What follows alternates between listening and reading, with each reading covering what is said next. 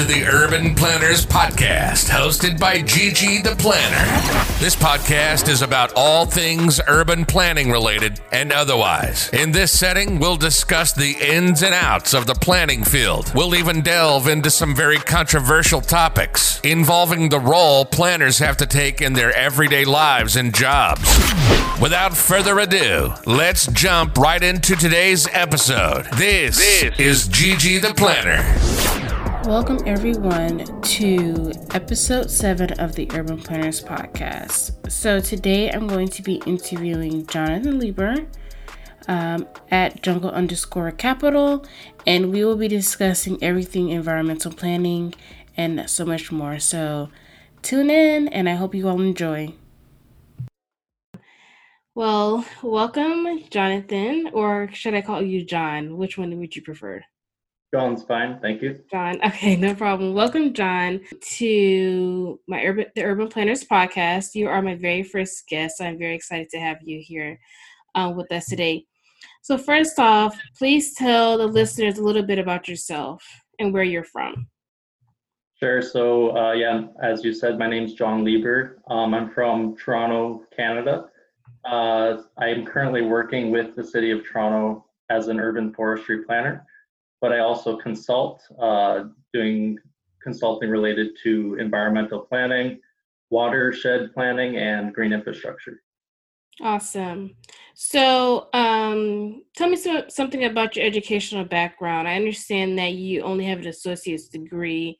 Um, how has that posed an issue for you getting into the, the planning field? Yeah, so this has been um, a really long journey for me. Um, I, I went to originally I just went uh, got a college certificate at first kind of did the bare minimum. And uh, I worked for a few years with just that. I was only really able to get um, more blue collar related work so I took uh, urban forestry. So I was just um, working on working on crews. I always did um, want to enter the urban planning field but I wasn't really sure um, how to do it um, in high school, I just took applied classes, so I don't know it might be different in the states, but we have academic stream or um, applied. So because I did that early on, um, I wasn't qualified to go for to university um, from the get-go. So I just took the college path. Um, so then after a few years of working, I decided to go back and get my diploma, which is the equivalent to a associate's degree in, in the states. Um, and that that did help elevate my career a little bit. Um, it, it, it gave me the ability to kind of muscle my way up the ladder a little bit. I hopped around municipalities climbing the ladder. Uh, but once I finally got into a planner role, uh, just a general planner role, I really started feeling um, the impacts of not having a bachelor's degree. So I would apply to positions within uh, my municipality or other municipalities and a lot of them would not have um, approved equivalent clauses, which means um, sometimes they'll say have a bachelor's degree or an approved equivalent of work experience, and a lot of them didn't have that approved equivalent clause. So there were times where I would actually get the job offer, and then it would get revoked after HR reviewed that I didn't they didn't understand that it was a associate's degree versus a bachelor's degree so that that was really frustrating to me because it kind of um, made me realize that um, opportunity is um, oftentimes credential based rather than merit based. So um, that kind of frustration started leading me into the consulting field because I figured that I would let the market speak and uh, try to try to um, see how far I could get um, in the private market with with um, just based on merit. And then I quickly found that um, a lot of uh, even working um, with architects and developers, if you're submitting uh, applications, they would want a certified planner to uh, to be submitting the documents or to work be working on their projects. So then here in Canada, I tried to get my certified uh, planners designation, which is kind of the equivalent to the APA or AICP and uh, they require a bachelor's degree to get that. So, um, and there's no other avenue. Luckily, um, AICP is available for people with a bachelor's just based on on work experience. So I've been working that, and I think that's really important for a lot of people because I'm sure there's many planners out there who, you know, they got into their position maybe a long time ago and they've been a planner for 30 years. Um, to not be able to designate them as a planner is a real tragedy, in my opinion. So, anyways, um, so I started getting real frustrated with all of this um, limitations, just purely based not on my merit but on my credentials. Um, so I started exploring higher education. I didn't think that I would be able to do a four years bachelor's degree at this point in my, you know, after having some eight years of experience of being a planner, it just didn't seem to to meet the threshold. Um, so I started applying to universities to a master's, trying to see if I could skip um, that that bachelor's degree requirement and go directly to a master's degree. Uh, most universities I applied, I think, to some 200, and I think like 199 said no right off the bat. Oh, but wow. luckily, a huge achievement. Um, I did get accepted into a, a, program, a master's program, so I'm heading this September to get that, which will help me a lot. But it also that that process opened my eyes a lot, and you know, I think that I I would like to see our system, and I think as we planners mature, that we should all be trying to push a merit-based system over a credential-based system because I often think like in India, they have a caste system based on skin color, but here we have this proxy caste system that is the education system that favors people, you know, of wealth and of certain kind of backgrounds. So I'd really like to that we all push for a more merit-based system uh, going forward.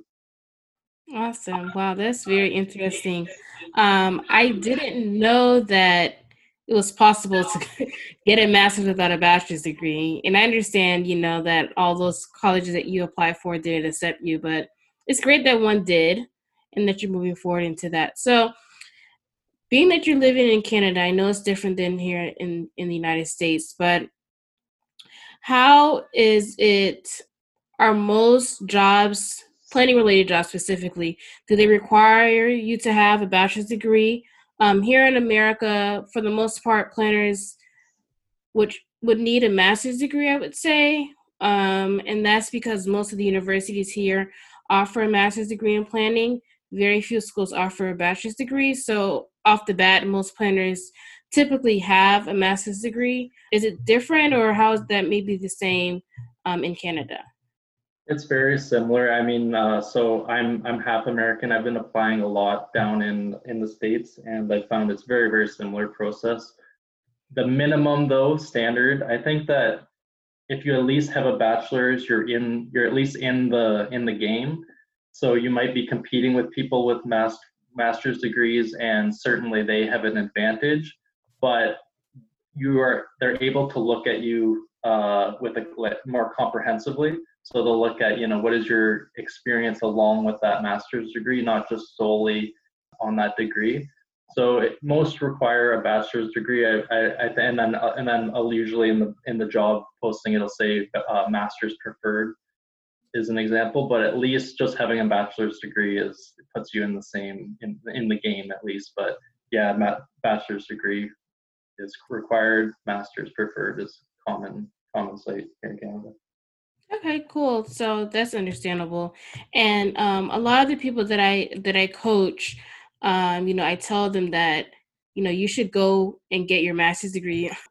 At the end of the day, a bachelor's degree is probably not enough to really cut it because you're going to be competing with a lot of people that have a master's degree. So um, I usually highly suggest people to get their master's instead of just settling for a bachelor's.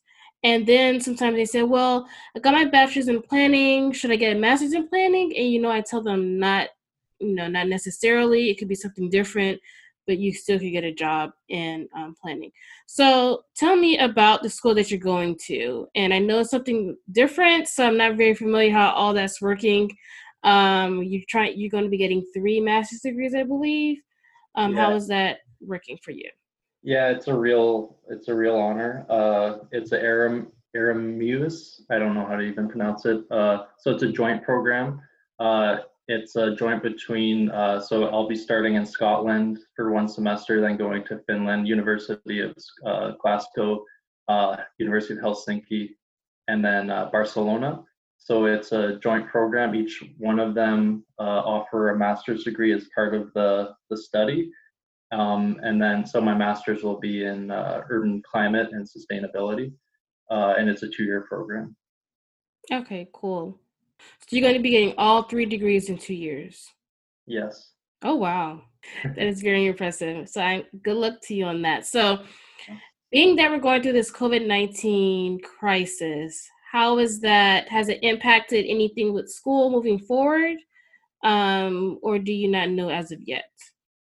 I don't know yet. Uh, definitely hoping that uh, that by September everything will be okay, but uh, definitely prepared for that to uh, take some potentially impact it. But for me, I'm just happy that you know I have a job now and I have my acceptance letter. So the two things that I'm happy about. So even if it's not this, you know, exactly on the same time amount, I'm sure I'll get there.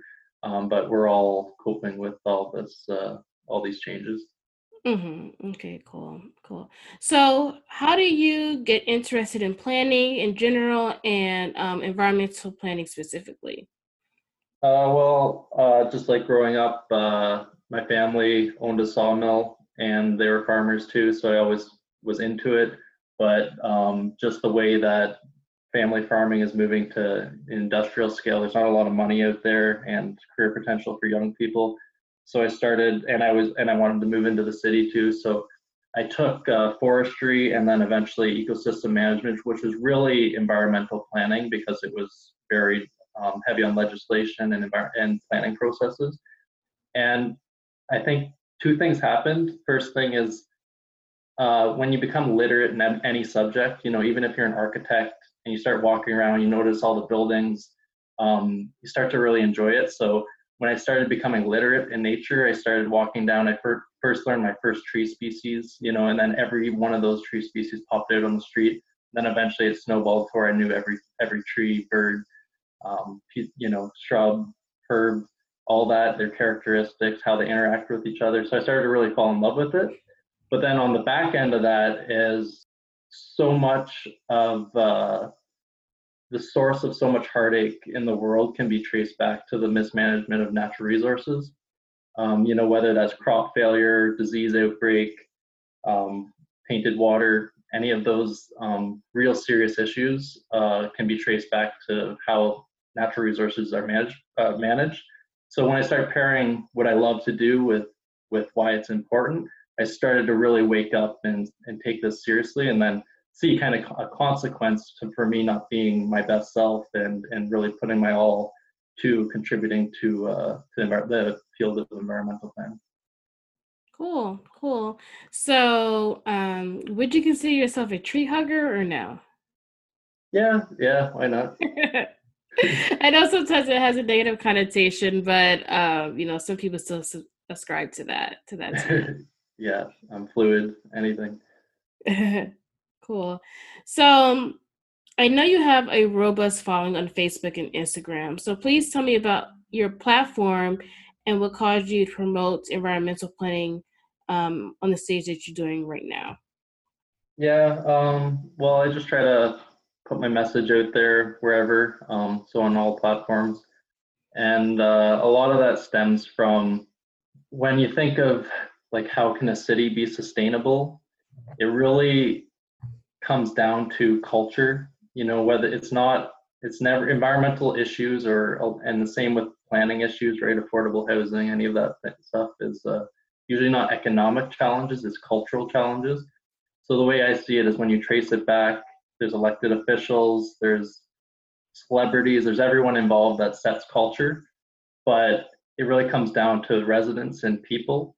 So I try to stay as close to my local community and to, to the greater community as possible. And I do that, you know, I'm naturally kind of an introvert, so social media is awesome for me. So uh, I do a lot of that in order to try to influence people as much as possible and always keep it at the forefront of their mind, uh, the, the sustainability lens, so that maybe when they're doing their job, even if it's in construction, planning, architecture, utilities, urban forestry, whatever it is, avenue that they're altering the urban sphere, that maybe they'll um, have the sustainability lens in their their mind a little bit more uh, because of some of the things that I've been putting out there. Cool, cool. That's really good. Um, so how did you come up with the name Jun- Jungle Capital? Is there something uh, significant about that name? Yeah, uh, I don't know. I might change it, but I just think of like uh, there's like the urban jungle, mm-hmm. and I mm-hmm. just think about how like the forest, the jungle, it has so much services that we get from it. So I think of that as capital. Mm-hmm. Um, so I kind of put the two together, and I just thought it sounded kind of cool too. Awesome. Yeah, that's something something very different, and I didn't really understand it. when I was seeing the name, I was trying to correlate everything. I'm like, I don't really know what it all means. Uh, but thanks for clarifying that for me. Okay, so what are your long-term professional goals? Like, what do you what do you see yourself in like five to ten years? I really think that the way I can have the greatest impact is in the consulting field, and I, you know, I I think it takes a long it's a long road to get to where you can actually stand on your your own two feet in that manner. But my first goal will be to complete my master's degree program, which will be a huge challenge for me because um, I haven't been in school for so long, all and you know haven't left the country. It'll be a big challenge or, or something new. So get that over with, and then um, I would like to so I have a lot of family in America, but I haven't been able to get down there often. I've only met my cousins and my grandparents like one or two times. So I'd like to move down there and uh, get some experience, and then slowly try to experiment as much as possible. Um, I've I've already had quite a lot of success in the consulting field. Just I find it fairly natural to get clients and and uh, and keep work coming. Um, but I'd like to expand on that, and eventually, I'd like to uh, be able to sustain myself in that and uh, and then kind of go from there. But um, but the goal is not really any of that noise. It's really just to try to have as big of impact on uh, on natural resources management, proper natural resource management as possible, because clearly with uh, everything that's going on, climate change, uh, urbanization, biodiversity loss, uh, there's a huge, huge demand for for my kind of work, and I'd like to position myself to be able to really uh, help out with uh, some of our big challenges. So the consulting work that you intend on doing is that you being your, uh, a self consultant? Is you doing work for yourself or working for someone else? Is there a company you're looking to work for one day or no? Uh, yeah, like I've been just helping out a lot of different people. Uh, so a couple examples is uh, I helped a small town uh, that actually near near a town where my farm used to be. I helped them set up a tree planting program, so they didn't really understand how the funding model should work, how the administrative should set up, um, how how trees are actually planted, what kind of trees, all that kind of thing. So I helped them do that. Um, there's been a few couple politicians. Uh, one was down in Texas where uh, he was running for council and he wanted to have a, a green infrastructure uh, portion of his campaign. So I helped him create that and it just advise him, help him educate him on that. Um, also, well, you you helped me, which was awesome, um, and I think it says a lot about you being so willing to um, contribute to to projects even when there's not a huge personal gain for you is that uh, I was helping uh, that community group in Washington D.C. advocate mm-hmm. for community park. So um, these are the kind of projects that I really enjoy being in, and uh, and then lots of speaking opportunities I've also also done as well. So that's kind of an exa- couple examples.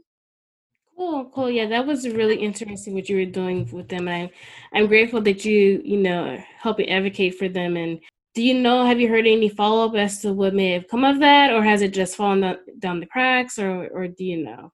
No. Uh, so this is a big thing that I don't think I, I don't think they understood at 1st um, mm-hmm. um, but I saw her, um, the community or like the advocate that I was working with, Showtime I saw her take a picture in front of the lot, and there's a sign there, and it says uh, permanently designated as uh, open space, permanent open space designation. So it was a residential lot before, so I don't know the backstory to that, but um, that seems like a good start to what we were advocating for. So I think it's still ongoing though. That's good. That's good. I know it's probably gone to a halt right now with this COVID 19 thing going on. Sure. So nobody's thinking about that right now. Yeah, I think you're doing some really great work, and um, thanks for speaking to me about it. So I know this is the topic of the year, COVID 19. So, what are your thoughts, your takes? You, what are the environmental impacts that you see that's um, related to this virus, and any other things that you want to mention um, that planners should be on the alert about? Yeah, I guess it's kind of interesting, you know, how everything stopped and you hear the stories about air pollution reducing and everything seems to be getting better as far as, you know, wildlife coming back. The problem with the environment is that when it gets better or medium, it's like it's it's fine, right? I mean, obviously for me, I want it to be the best it can possibly be. The problem with the environment though is it's something that people don't appreciate until it's gone. Mm-hmm. Um, and it just shows you how ecology is so closely related to economy, and we forget about that until water gets tainted or until air pollution shuts down the whole city mm-hmm. for, for a few weeks. So right now, I'm more than happy that it's getting better, and I think that um, that it's a really good break probably for for Earth a little bit. But um, I have no, I don't really think that it's going to be um, something that uh, that changes the way we we operate um, once we get back to it. And then, um, but then the other uh, environmental issue is that uh, there's a lot of misconceptions going around about how the virus started, and um, a lot of like racist kind of uh, innuendos going on. And the truth is that it has nothing to do with the meat that we're eating, because the, the perception of how one culture looks at the way Americans eat, they might be pretty grossed out. Even mm-hmm. like, for example, in Quebec, they eat horse and that's normal to them, but it's weird for us in Ontario. You know, there's a lot of different perception. Um, the real issue is just uh, the handling of wildlife. So if you have a lot of different species that are in poor health, all close together, crammed together, and then humans are consuming that, and they're called wet markets, that's really where the problem lies. So it's not about necessarily, um, and we still don't know exactly where the virus comes from. So there's a whole lot of uh, misconception and excuses to uh, stereotype people and, and be negative. Uh, but we just have to be really careful on what the truth is about about that issue. Mm-hmm. Yeah, I, I agree. Um, it's a really touchy subject right now. I have another really interesting uh, urban planning slash environmental planning issue that I've been kind of recently evolving on and and uh, and learning about. And I wouldn't mm-hmm. mind discussing it if, if you want. Sure.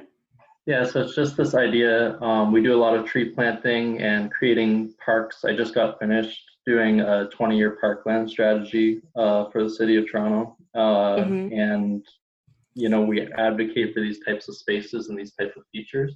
And this new term came, uh, has come up that has a lot of like merit to it, but it's also really complicated. And it's called green greenification. Have you heard of this yet? Is that a thing yet? No, I haven't heard that yet. So, so the concept is that when we plant trees on properties, a lot of the people who you know are on my side, foresters or planners even, will say, "Oh, the reason that we want to plant trees is so that it'll raise property value, right?"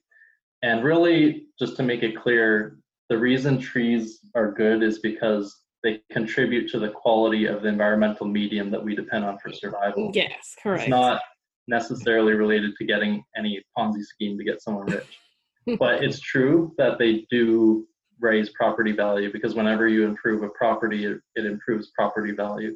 So there's a there's a real interesting conversation in places low income communities should we be going and planting trees if it's going to potentially be that extra couple dollars on the rent that could displace people? And um, that's something that I kind of struggled with for a while. And um, it really has led me down the avenue to thinking that uh, it's really a value based conversation that needs to happen uh, at the council or community level because if you think of something like the building code, right? It so eventually we came to the point where okay, buildings are allowed to be a certain level of you know under your control, but they can't be so bad that they put people in danger, right? We need to have a minimum standard.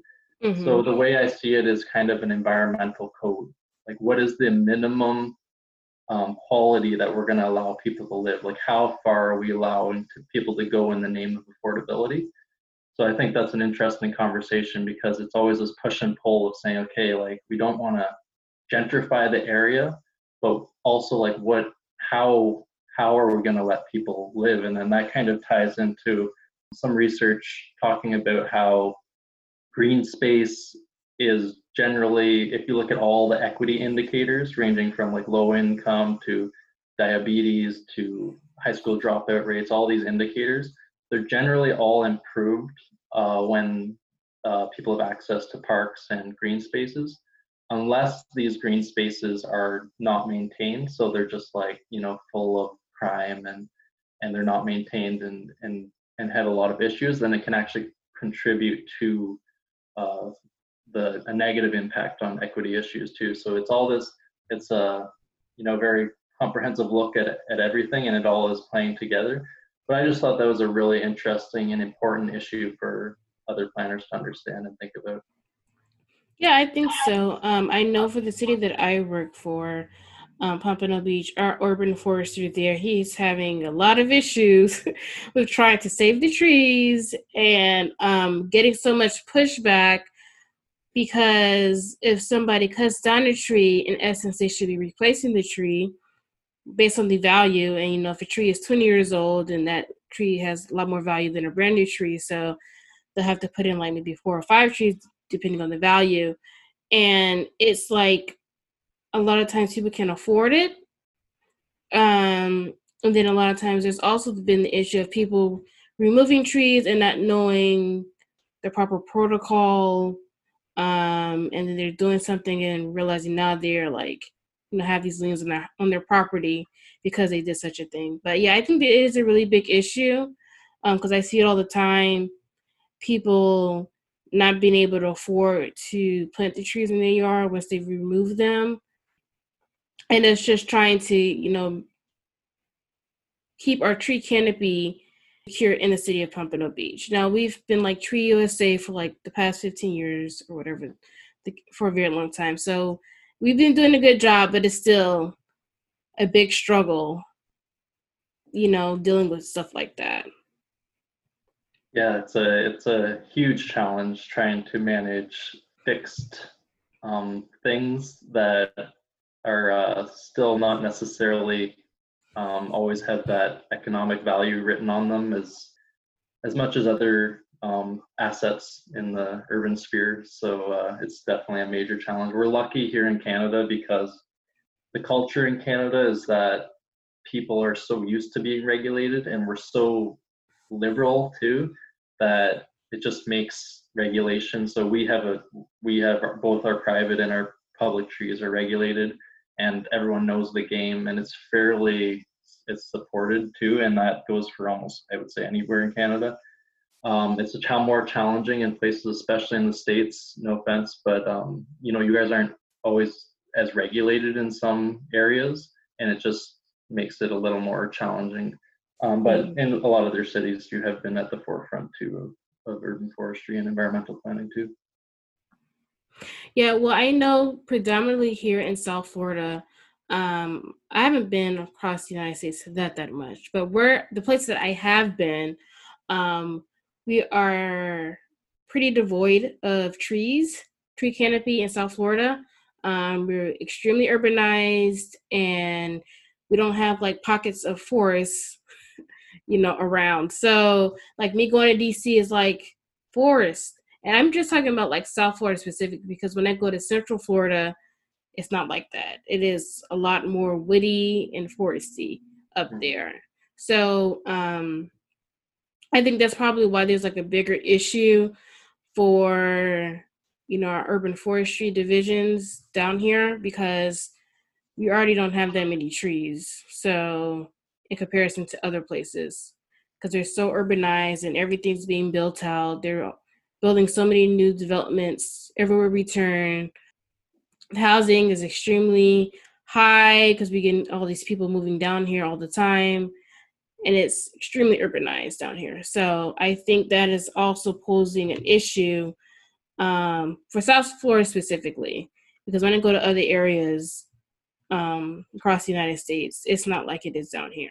Mm-hmm. Um, and I think that's very striking to think about when it comes to that. Yeah, it's a, definitely a challenge. Yeah. I mean, I even had, I was even telling my husband yesterday, I'm like, oh, our tree is dying in the backyard. Because we had an issue a few weeks ago, um, and I should have looked into it further. But we had a tree overhanging over our roof, and um, so we were if we had some raccoons or something, you know, running on the roof. So we are like, okay, it needs to be cut back. And in the back of my mind, I'm like, I know there's a right way to, you know, prune a tree and the guy came. He came when we weren't even home. He came, he did it. And then I looked at him like, this does not look right. And honestly, if I wasn't working as a planner, working alongside um, landscape inspectors and urban forester, I wouldn't even know, you know, there was a wrong way to do it. A lot of people, you know, just have no idea. I saw like uh, somebody in my neighborhood, they cut down their tree. I was like, did they cut down the tree because it died or they just cut it down because they didn't want it there yeah I, so yeah there's a lot of you know i think there needs to be more education put out there um, to the layperson about the importance of trees and the proper way to re- get rid of trees and what they should do when they do they should be replacing the tree or um, you know planting it somewhere else or whatever the case may be. I think there needs to be a lot of more education out there. I have empathy for that too because I mean like uh, it's true like it would be nice for everyone to know to know that but just how I was talking about being literate in certain subjects you know there's people that are bankers and I mean I have no idea about money and mm-hmm. there's people that are firefighters and I don't know anything about that and you know it's everyone has their thing yeah. And uh, so I try to have empathy for them not understanding anything about our fields, but at the same time, it's trying to uh, trying to help people lean on on experts and give them the resources to to do so too. Yeah, I totally agree because if I wasn't a planner, I wouldn't even know half the things I would need to get a permit for. I was like, oh, I need a permit for that. Oh, I would have just done it if it was me. Um, yeah. So yeah, I do have empathy with people a lot because a lot of times things are done without permits, without the proper protocol. And then I think about, you know, if I wasn't working here, I would not have known myself. So um, I try to have empathy with them, but then at the same time, I still have to tell them what our code says. Yeah. Yeah. So it's kind of I don't know, disheartening, but yeah, more education needs to be done just across the spectrum in all fields. For sure. Yeah, so um, I guess we can wrap up. Um, is there anything else that you would like to share with my audience or any advice you would like to give to those that are listening? No, I think that's it. I uh, just want to say thank you. Like I'm a big fan of just uh, like all you do, and uh, it's nice like having an internal resource because you know it's kind of like we're all fighting our own battles and it's kind of i feel like you're someone that brings us all together and kind of has uh, just uh, uni- unifies the industry a little bit especially like specifically our age group that's like mm-hmm. i feel like kind of just starting out testing the industry which is also like the most challenging part of our career as well because we're in the midst of just like uh, trying a lot of stuff, failing a lot, a mm-hmm. lot, and it's nice to just uh, have you know know other people are trying it, and uh, then also being able to because uh, you know you have a very unique background, and you're also very uh, meticulous. Like I know your whole story, and uh, like it's nice to have someone that has that sort of stability and experience to to learn from too, and have kind of a direct. I know I have like a, a bat line if I ever need uh, some advice and stuff. So just uh, appreciate you know your work too. So keep it up. Thank you so much. Thank you so much. Yeah, I, I, you know, I when I first started this, I didn't know where it was going to take. I didn't know it was going to, I guess, you know, get jump started as quickly as it did. I mean, I was just thinking today, I'm like, I guess I'm an influencer in the planning world. I don't know, maybe so. um, I went to a conference in September of 2018 and this is like right after I started my whole Gigi the Planner Instagram page, and it was um conference in DC for Black architects and planners, and this was like I said maybe about two months after I started my platform, and so many people said, "Oh, I follow you on Instagram." I was like, "Oh." so I was I was surprised, but yeah, I mean, you know, the goal is just to like I have under my title on Instagram, I'm an urban planning career promoter. So what I'm trying to do is basically promote the field of urban planning um, within the field and outside of the field, however that may be. Um, so it's multifaceted, the work that I'm doing. So please provide your social media platforms for people to follow you, connect with you, um, and gain any other information. Yeah, it's just at jungle underscore capital for Instagram and Twitter. Uh, John Lieber Ecology Planning on Facebook uh, Jungle Capital podcast, and uh, yeah, that's about it. Awesome. So, where can they find your podcast? Is that on Apple Podcast, Spotify? Where is? Yeah, I think you can type podcast? it anywhere. Just type in uh, Jungle Capital. Okay. Awesome. Awesome. Yeah. So, thanks so much for um, interviewing with me. Um, I'm sure that you probably will be on my podcast some other time in the future, um, maybe with additional guests if you you know are willing to do so. Of course yeah. Thanks so much Gigi it was a real honor. Thank you. So have a good night and we'll talk later. Thank you. Thank you all for listening to today's podcast. If you would like to be interviewed in a future episode, please head over to my website at gigitheplanner.com and select the interview tab, and you can request to be interviewed by me in a future episode. That's all for today, folks. Ciao. Thanks for listening to the Urban Planners Podcast. If you enjoyed today's episode, please head over and leave a five star rating on iTunes and subscribe to this podcast so that you won't miss out on an episode. If you would like to buy personalized urban planning gear and other products or are in need of some urban planning career coaching, please head over to gigitheplanner.com. You can also follow us on Instagram and on Facebook at Gigi the Planner. Have a great week, and we'll see you next episode.